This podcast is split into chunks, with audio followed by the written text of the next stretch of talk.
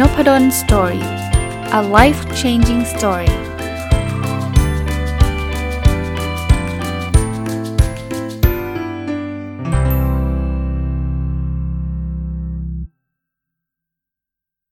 วัสดีครับ ยินดีต้อนรับเข้าสู่นพดล Story พอดแคสต์นะครับ วันนี้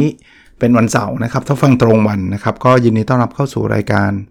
ผู้ประกอบการวันหยุดหรือ Weekend Entrepreneur นะครับ วันนี้ จะหยิบหนังสือเล่มหนาเล่มหนึ่งที่อ่านจบมาสักพักหนึ่งละแต่ใช้เวลาอ่านนานนานพอสมควรนะครับ ชื่อ The Wealthy Gardener ของคุณจอห์นโซโฟริกมานะครับ จริงๆหนังสือเล่มนี้เนี่ยได้ได้ได้เห็นจากจะเรียกว่าท่านที่รู้จักใน Facebook นะครับ เขียนถึงหนังสือเล่มนี้แล้วพอเห็นแล้วผมรู้สึกว่าเออดีเนาะ น่าสนใจนะก็เลยซื้อมาอ่านในทีที่บอกนะครับ มันหนาแบบ 400 กว่าหน้านะก็อ่านตอนก่อนนอนนะครับมันเป็นเรื่องราวชื่อ The Wealthy Gardener ก็คือชาวสวนที่มั่งคั่งเนาะคือเขาจะแบ่งแต่ละบทเนี่ยเป็น2 part part หนึ่งจะเป็นเรื่องของคล้ายๆ เรื่องนิยายเรื่องเล่าของชาวสวนคนหนึ่งที่เขาเขารวยแล้วเขาก็มาค่อยๆถ่ายทอดไอ้ จะเรียกว่าอะไรดีครับปัญญาหรือว่า wisdom ที่เกี่ยวข้องกับเรื่องเงินเนี่ยให้กับในในเรื่องนะครับก็จะมีคนมาขอความคิดเห็นอะไรเงี้ยกับอีก part หนึ่งในในบทเดียวกันเขาจะพูดถึงตัวเขาคือคนคนแต่งนะครับ ก็อ่านแล้วได้ข้อคิดเยอะเลยนะคิดถึงคนที่ฟังรายการนี้ก็เอามาฝากนะครับ คงไม่ใช่ตอนเดียวจบแน่นอนคงทยอยกันอ่าน ทยอยเอาข้อคิดมาเล่าให้ฟัง อันแรกเลยนะก็บอกว่าจริงๆ คนเราอะหลาย ๆ คนเนี่ยชอบคิดว่า ความรวยเนี่ยมันมันมาจากความไม่ถูกต้องหรือว่าเราชอบชอบคิดกันว่าคนรวยเป็นคนที่ไม่ดี ใช่ครับมันมีนะฮะคนรวยที่ไม่ดีมันมีแต่คนรวยที่ดีก็เยอะนะครับเหมือนคนจนแหละคนจนที่ดีแล้วไม่ดีมันก็มีทั้งคู่เพราะนั้นเนี่ยอย่าอย่าไปลิงก์เรื่องความรวยกับความ ความไม่ดีนะครับ มันไม่ได้มันไม่ได้เป็นเหตุเป็นผลกัน เพราะว่าอะไรเพราะว่าถ้าเราลิงก์แบบนี้เนี่ยเราจะไม่ไม่ได้เป็นคนรวยหรอกครับ เพราะเราไม่อยากเป็นคนที่ไม่ดี จิตใต้สำนึกเราจะบอกว่าอย่าห้ามรวยนะ เพราะว่าถ้ารวยเนี่ยคือคุณเลวเลยนะ ซึ่งหนังสือหลาย ๆ เล่มก็พูดถึงเรื่องนี้นะครับว่าพอจิตใต้สำนึกเรามันไม่อยากไม่อยากรวย จริง ๆ เราอยากรวย แต่ว่าลึกๆ เราไปลิงก์ว่าความรวยคือความไม่ดีเนี่ยเราก็จะไม่รวยสักทีฮะเพราะว่าพอจะทำอะไรที่มันจะดีเราก็กลัวรวยอะ่ะ บอกมีด้วยเหรอ คือเรากลัวเป็นคนที่ไม่ดีฮะเพราะนั้นต้องต้องต้องเลิกคิดแบบนั้น คราวนี้เขาคิดอีกอีกเรื่องหนึ่งคือเรื่องการใช้เวลาเขาบอกว่าเวลาเป็นของเรา เพราะฉะนั้นเนี่ยเราจะรวยหรือไม่รวยหรือจะสำเร็จหรือไม่สำเร็จเนี่ยขึ้นอยู่กับเรา ว่าเราใช้เวลานั้นทำอะไรนะครับ ผมต่อยอดให้นะ ถ้าเราเอาใช้เวลาในการนอนเล่นดูทีวีทั้งวัน ดู Netflix ทั้งวัน ก็โอกาสจะรวยก็จะยากนิดหนึ่งใช่ไหมแต่ถ้าเราใช้เวลาในการค้นหาวิธีการ หาไรายได้เสริม หาไรายได้เพิ่ม โอกาสก็จะรวยที่จะรวยมันก็จะมากขึ้น ผมไม่ได้การันตีนะว่า คนดู Netflix อาจจะเผลอๆรวยถูกลอตเตอรี่ก็ได้ หรือว่าคนพยายามหาไรายได้อาจจะได้น้อยก็ได้ แต่ว่าในในในความเป็นไปได้เนี่ยคนที่ใช้เวลาในการศึกษาเรื่องความรู้เกี่ยวข้องกับการเงิน เกี่ยวข้องกับธุรกิจเนี่ยก็จะมีโอกาสรวยมากกว่าคนที่นอนเล่นเฉยๆ โดยธรรมชาติจะเป็นแบบนั้น เพราะนั้นเนี่ยขึ้นอยู่กับเราส่วนหนึ่งนะครับ คราวนี้พอพูดถึงเรื่องการใช้เวลาเนี่ยต่อยอดไปอีกเรื่องหนึ่งที่หนังสือเล่มนี้เขียนคือเขาบอกว่าก็ไม่ได้ใช้เวลาไปกับทุกๆเรื่อง ก็บอกให้เราสังเกตนะ มันจะมีกิจกรรมบางบางอย่าง ซึ่งไม่เยอะหรอกที่จะทำเงินให้เราได้เยอะ แต่กิจกรรมอย่างอื่นเนี่ยรวมๆแล้วทำเงินให้เราได้ได้มีเยอะเท่าไหร่หรอก เหมือนกฎที่เรารู้จักกันในชื่อของ Pareto หรือ 80-20 หนังสือไม่ได้เขียนเรื่องกฎนี้นะครับแต่ว่าเล่าให้ฟังคือ 80%ของลูกค้าเนี่ยทำไรายได้ให้กับเรา 80%ของรายได้ทั้งหมด ในขณะที่เอาใหม่ครับ โทษที 20%ของลูกค้านะครับ คือลูกค้าส่วนน้อยเนี่ยทำรายได้ 80%ของรายได้ทั้งหมด แต่ 80%ของลูกค้าที่เหลือคือลูกค้าจำนวนเยอะเลยเนี่ย รวมกันเนี่ยทำรายได้ 20%เลย เพราะฉะนั้นเนี่ยเราโฟกัสที่ลูกค้าคนสำคัญเราก่อน ถ้าเราโฟกัสกับตรงนี้เราทำรายได้ได้เยอะละ แต่บางคนเนี่ยไปโฟกัสกับลูกค้ากลุ่ม 80%ที่เหลือ ซึ่งไม่ค่อยซื้อของเราอะ เหนื่อยแทบแย่นะทำไรายได้ได้น้อย กลับมาที่การใช้เวลาเหมือนกันครับ ลองคิดดูดีๆครับ เวลาที่จำกัดของเราเนี่ย ถ้าเราพุ่งมุ่งหวังที่จะรวยหรือว่ามั่งคั่งในชีวิตเนี่ย เราใช้ไปกับกลุ่ม แน่นอนเราไม่ได้พูดถึงการนอนเล่นแล้วนะ เราพูดถึงการทำธุรกิจเนี่ย แต่ทำถูกจุดหรือเปล่าทำถูกกลุ่มลูกค้าหรือเปล่าทำถูกทางหรือเปล่า คือ คือเราไปโฟกัสเฉพาะสิ่งที่สำคัญก่อนหรือเปล่า หรือว่าเราทำแบบแรนดอมไปหมดเลยนะครับ อันนี้ผมว่าเป็นข้อเตือนใจที่ดีเลย แล้วพอพอเรารู้แล้วเนี่ยคราวนี้เราก็ต้องพยายามโฟกัส แล้วก็ทำในเรื่องนั้นอย่างจริงจังนะก็บอกบางทีเราเรารู้ทั้งรู้นะว่าเรื่องนี้สำคัญแต่ก็ไม่ทำอยู่ดี ผัดวันประกันพรุ่งไปเรื่อยๆนะครับก็บอกว่า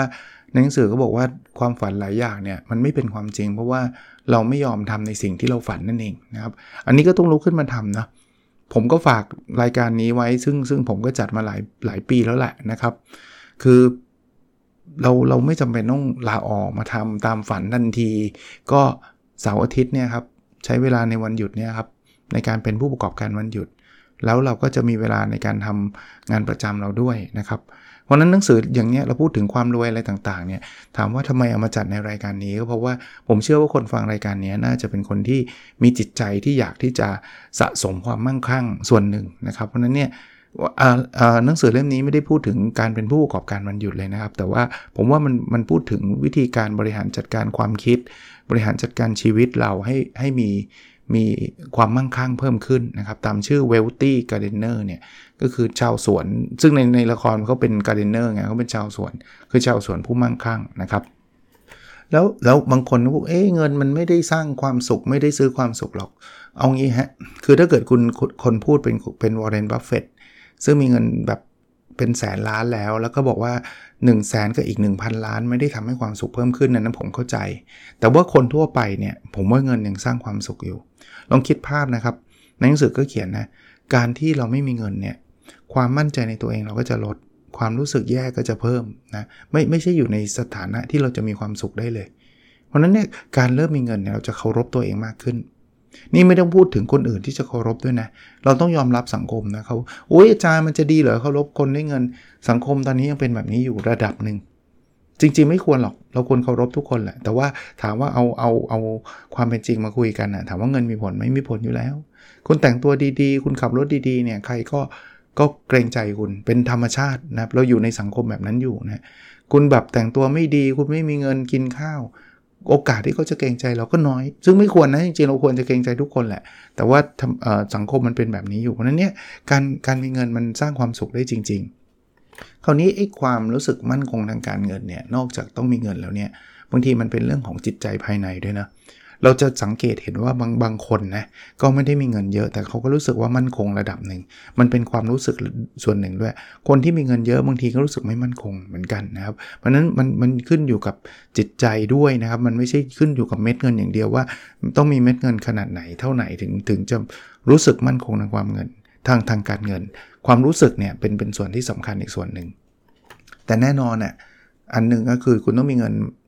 รายได้ที่มากกว่าค่าใช้จ่ายอะ นะครับจะบอกว่าถ้าค่าใช้จ่ายมากกว่ารายได้ แล้วเรารู้สึกมั่นคงมันก็มั่นคงไม่ได้ใช่ไหมมันก็ต้องมีรายได้แล้วมีค่าใช้จ่าย ซึ่งซึ่งจะสร้างความมั่งคั่ง ก็ต้องสะสมตรงนี้ให้มันเกิดขึ้นก่อน คราวนี้เวลาเราเจอโอกาสหรือเจออะไรต่างๆคำถามคือเราควรทำไหมก็มีในหนังสือเขาก็พูดนะว่า คุณจะรู้สึกเสียดายไหมล่ะถ้าเกิดคุณไม่ได้ทำนะผมว่าเป็นคำถามที่คล้ายๆเจฟเบโซเลย ที่เขามีคนเคยสัมภาษณ์เขานะว่า ทำไมเขาถึงมาลาออกจากตำแหน่งใหญ่โตของบริษัทการเงินที่ที่ดีบริษัทหนึ่งเนี่ยซึ่งเงินเดือนเขาก็เยอะเนาะแล้วมันเปิดร้านขายหนังสือผ่านอินเทอร์เน็ต ซึ่งตอนนั้นไม่มีใครบอกได้นะว่ามันจะใหญ่โต เขาบอกว่าเขานึกถึงภาพตอนเขาอายุ90อะ่ะแล้วเขาคิดกลับมาอะไรจะเสียดายกว่ากันระหว่าง 1 คือตอนนั้นน่าจะลาออกมาทำร้านออนไลน์เนื้อป่านนี้ก็อาจจะรวยไปแล้วก็ได้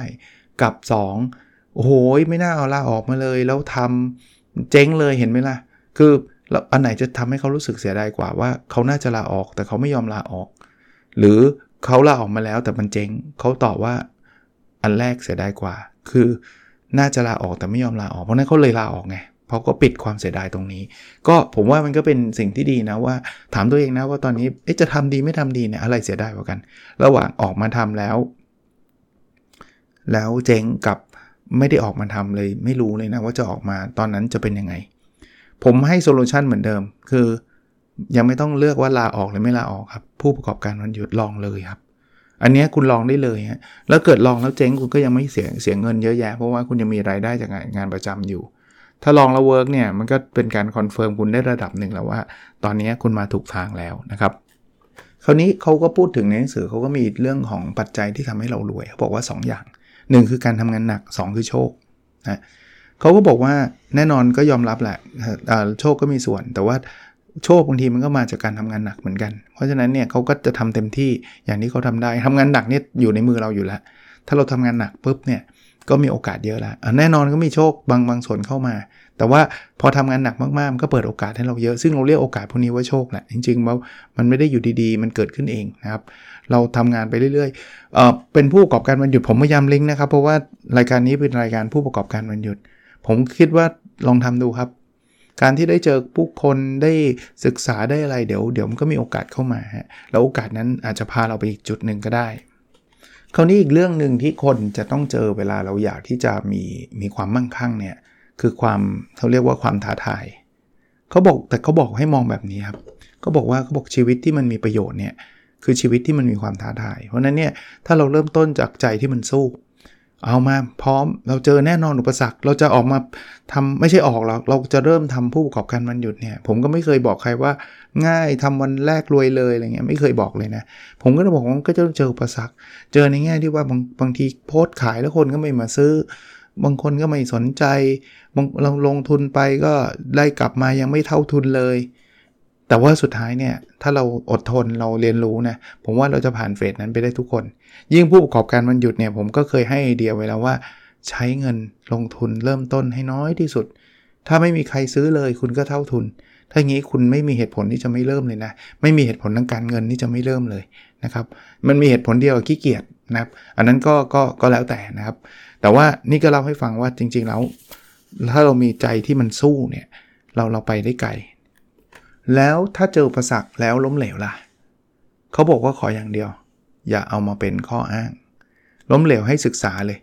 ถ้าคุณถ้าคุณยกตัวอย่างหาหาเป็นข้ออ้าง เช่น ล้มเหลวเพราะเศรษฐกิจไม่ดีล้มเหลวเพราะคนนู้นคนนี้ไปหมดเลยเนี่ย คุณจะไม่พัฒนา วันนั้นเนี่ยสิ่งที่เราต้องทำก็คือว่าเราล้มเหลวได้ แล้วพอล้มเราลุกขึ้นมาแล้วศึกษาว่าที่ผ่านมาเราทำพลาดตรงไหน ที่ผ่านมาเราควรทำอะไรให้มันดีขึ้น ถ้าเราไม่ไม่โยนความผิดไปคนอื่น หรือว่าหา excuse หรือข้ออ้าง เพื่อจะช่วยตัวเองให้ดูดีเนี่ยก็เราเราจะเรียนรู้แล้วก็ไปถึงจุดที่จะสำเร็จได้เร็วขึ้น คราวนี้คำถามคือแล้วเมื่อไหร่เราจะได้ตามที่เราฝันไว้นะครับเขาก็บอกแบบนี้นะครับว่าถ้าเราเอาแต่เลื่อนความฝันเอาไว้เอาไว้ก่อนเอาไว้ก่อนเนี่ยก็ก็อีกนานนะอีกนานที่เราจะบรรลุความฝันนั้น ความฝันมันจะมันจะเริ่มตอบสนองเราเมื่อเราเริ่มต้นทำอะไรสักอย่างหนึ่ง ใครฟังรายการผู้ประกอบการวันหยุดมาทุกสัปดาห์เลยเนี่ยแล้วสนใจนะถ้าไม่สนใจก็อีกเรื่องหนึ่งนะครับ ผมว่าถึงเวลาแล้วอะวันนี้เลยครับไม่ต้องไม่ต้องรอไว้อาทิตย์หน้าหรือว่าพรุ่งนี้วันนี้เลยฮะทำอะไรสักอย่างหนึ่งที่เกี่ยวกับผู้ประกอบการวันหยุด แม้กระทั่งสมมุติอยากทำเพจก็เปิดเพจซะหน่อยเขียนสัก 2บรรทัด3บรรทัด5บรรทัดเอาเอาสักนิดหนึ่งนะครับผมกระตุ้นหรือว่าอยากทำอะไรที่มันไม่ต้องใช้เงินเยอะอย่างที่ผมบอก ลองลองทำดูโทรไปติดต่อก็ได้ว่า อยากจะซื้อของนี้มาขายลองโทรไปถามเขาซิว่าเขาจะขายเราเท่าไหร่ วัตถุดิบมันราคาเท่าไหร่ ถือว่าเรา take action นะครับ dream หรือว่าความฝันมันจะเกิดขึ้นเมื่อเรา take action ตอนนี้คำถามคือจะทำอะไรดีอันนี้อีกอันหนึ่งเนาะคือคือผมพยายามพูดเอาเอาข้อคิดหนังสือนี้มาลิงก์กับผู้ประกอบการมันหยุดด้วยนะครับ ต้องบอกไว้อีกทีหนึ่งว่าหนังสือไม่ได้เป็นหนังสือเกี่ยวกับผู้ประกอบการมันหยุด แต่ว่าจะลิงก์ให้ฟังนะครับคือบอกบางทีไอเดียมันเกิดขึ้นมาโดยเขาเรียกว่าเป็น inner voice อะ มันเป็นเสียงเล็กๆ ที่เราแบบนึกขึ้นมาได้ เป็นเสียงภายในของเรา คือเคยมีอารมณ์แบบนี้ไหมนอนนอนอยู่หรือว่าวิ่งวิ่งอยู่หรือเดินเดินอยู่หรือล้างจานอยู่หรืออะไรเงี้ย มันจะมีแพบแวบไอเดียขึ้นมา นั่นแหละ inner voice คือคือความเสียงภายในจิตใจเรา แล้วถ้าเกิดเสียงนี้ยิ่งมาบ่อยเนี่ย ทดลองดูทำดูฮะหลาย ๆ ครั้งเนี่ยผมลุกขึ้นมาทำอะไรบางอย่าง ก็เพราะว่ามันมีไอเดียขึ้นมา แล้วผมก็คิดว่ามัน ไม่มีความเสี่ยงมากในการทำผมก็เริ่มผมผมเริ่มหลาย ๆ อย่าง ไม่ได้สำเร็จทุกอย่างที่เริ่มนะพอดแคสต์ผมก็เริ่มจาก Inner Voice นี่แหละ อันนี้ผมถือว่าสำเร็จเพราะว่าผมทำมา 5 ปีล้วแล้วก็มีคนฟังในมุมของผมนะ เยอะพอสมควรนะครับ หรือว่าหลาย ๆ อย่างที่ผมทำก็สำเร็จมาปานได้เพราะเพราะเพราะความคิดแบบนี้ แต่ถามว่าบางงานทำมาแล้วล้มเหลวไม่มีครับ เป็นเรื่องปกติครับ มันไม่ได้สำเร็จทุกเรื่องที่เราทำเพียงแต่ว่าอย่างที่บอกว่าล้มแต่มันไม่เจ็บมาก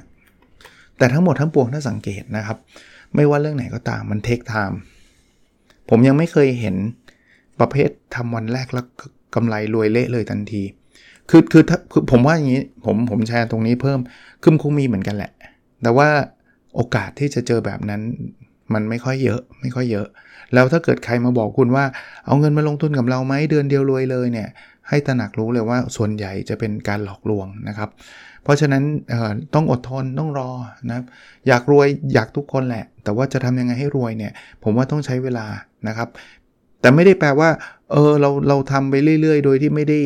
ดูเลยว่ามันใช่ไม่ใช่นั่นก็อีกเรื่องหนึ่งนะครับ เราเราดูเราทำทุกอย่างเราปรับเปลี่ยนแน่นอนมันมันช้าเร็วต่างกัน แต่ว่าผมว่ามันถึงเป้าหมายนะครับ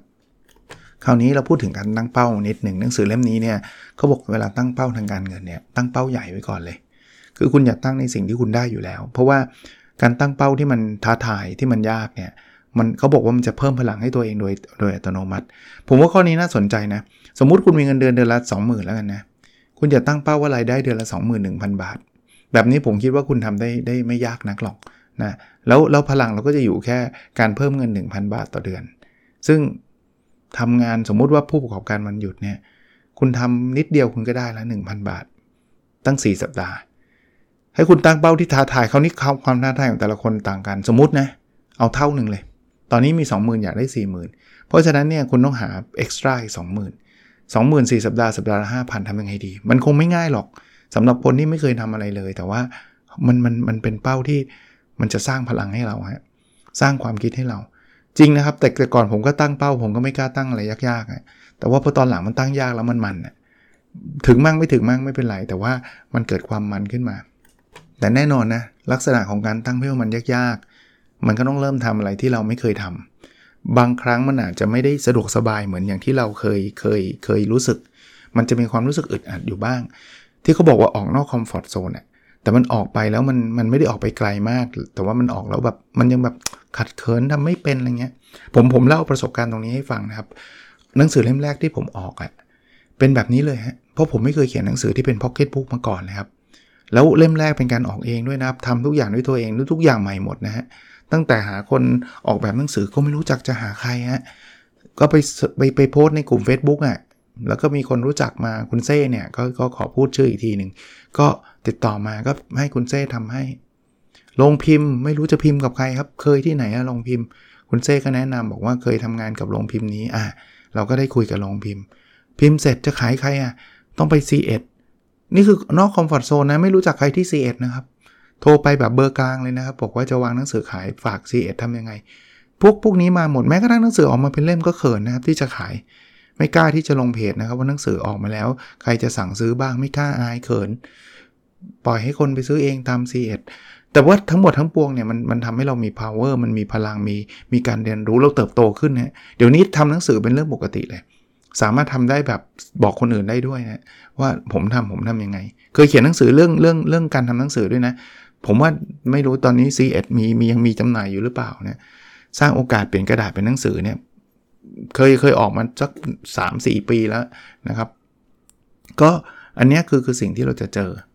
คราวนี้ถามว่าแล้วเราอยากขายให้ได้เยอะๆ อยากรวยอะ่ะทำไงนะครับ หนังสือเล่มนี้บอกว่ามันมีอยู่ 4 ปัจจัยนะครับ ที่จะทำให้เราเนี่ยขายได้ดีหรือขายได้เยอะเนาะ ก็คือของที่เราขายอะหรือเซอร์วิสก็ได้นะ เป็นที่ต้องการคนมากขนาดไหนนะครับคือคือถ้าเขาต้องการเรื่องนี้มากนะ ขาดไม่ได้ที่พวกสตาร์ทอัพเขาเคยพูดไงว่า คุณขายยาหรือขายวิตามิน ขายยาเนี่ยจะขายได้ดีกว่าวิตามิน เพราะยามันรักษาโรคถ้าไม่กินนี่แย่เลย วิตามินคือกินก็ได้ไม่กินก็ได้อะอย่างเงี้ยลองลองถามของคุณว่าคุณมันเป็นยาหรือวิตามินนะครับคือมีคนต้องการมากแค่ไหน อันที่ 2 คือแล้วคุณทำสินค้านั้นได้ดีแค่ไหน ถ้าเมื่อกี้คุณบอกว่าคุณขายยาเนี่ยยาคุณเนี่ยคือ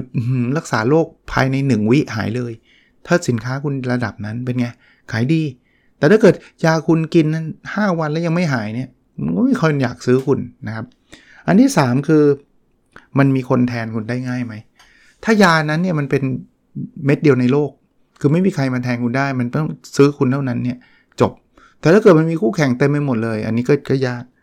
ร้านที่4เนาะ ยานี้มันตอบโจทย์คนจำนวนมากแค่ไหน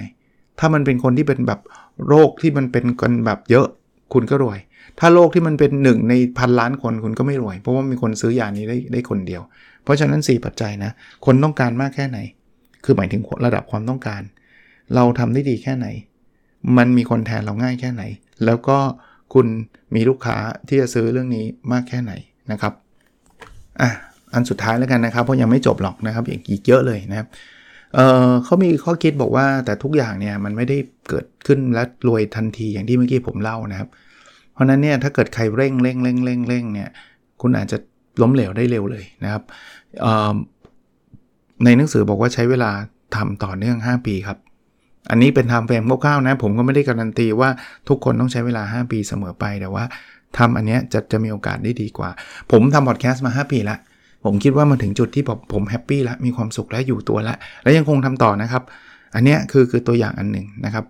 โอเค วันนี้คงประมาณนี้ก่อนนะครับ ถ้าอยากอ่านหนังสือผมเข้าใจว่ายังไม่มีแปลไทยนะครับ The Wealthy Gardener ของคุณจอห์นโซโฟริกนะครับ ผมน่าจะสั่งมาจากคิโนคุนิยะนะครับ ก็ปกติหนังสือภาษาอังกฤษก็ซื้อที่คิโนคุนิยะซะซะส่วนใหญ่นะถ้าไม่มีก็สั่งอเมซอนนะครับ โอเคครับ แล้วเราพบกันในวิดีโอถัดไปครับ สวัสดีครับ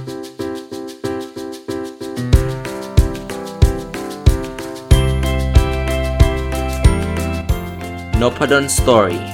a life changing story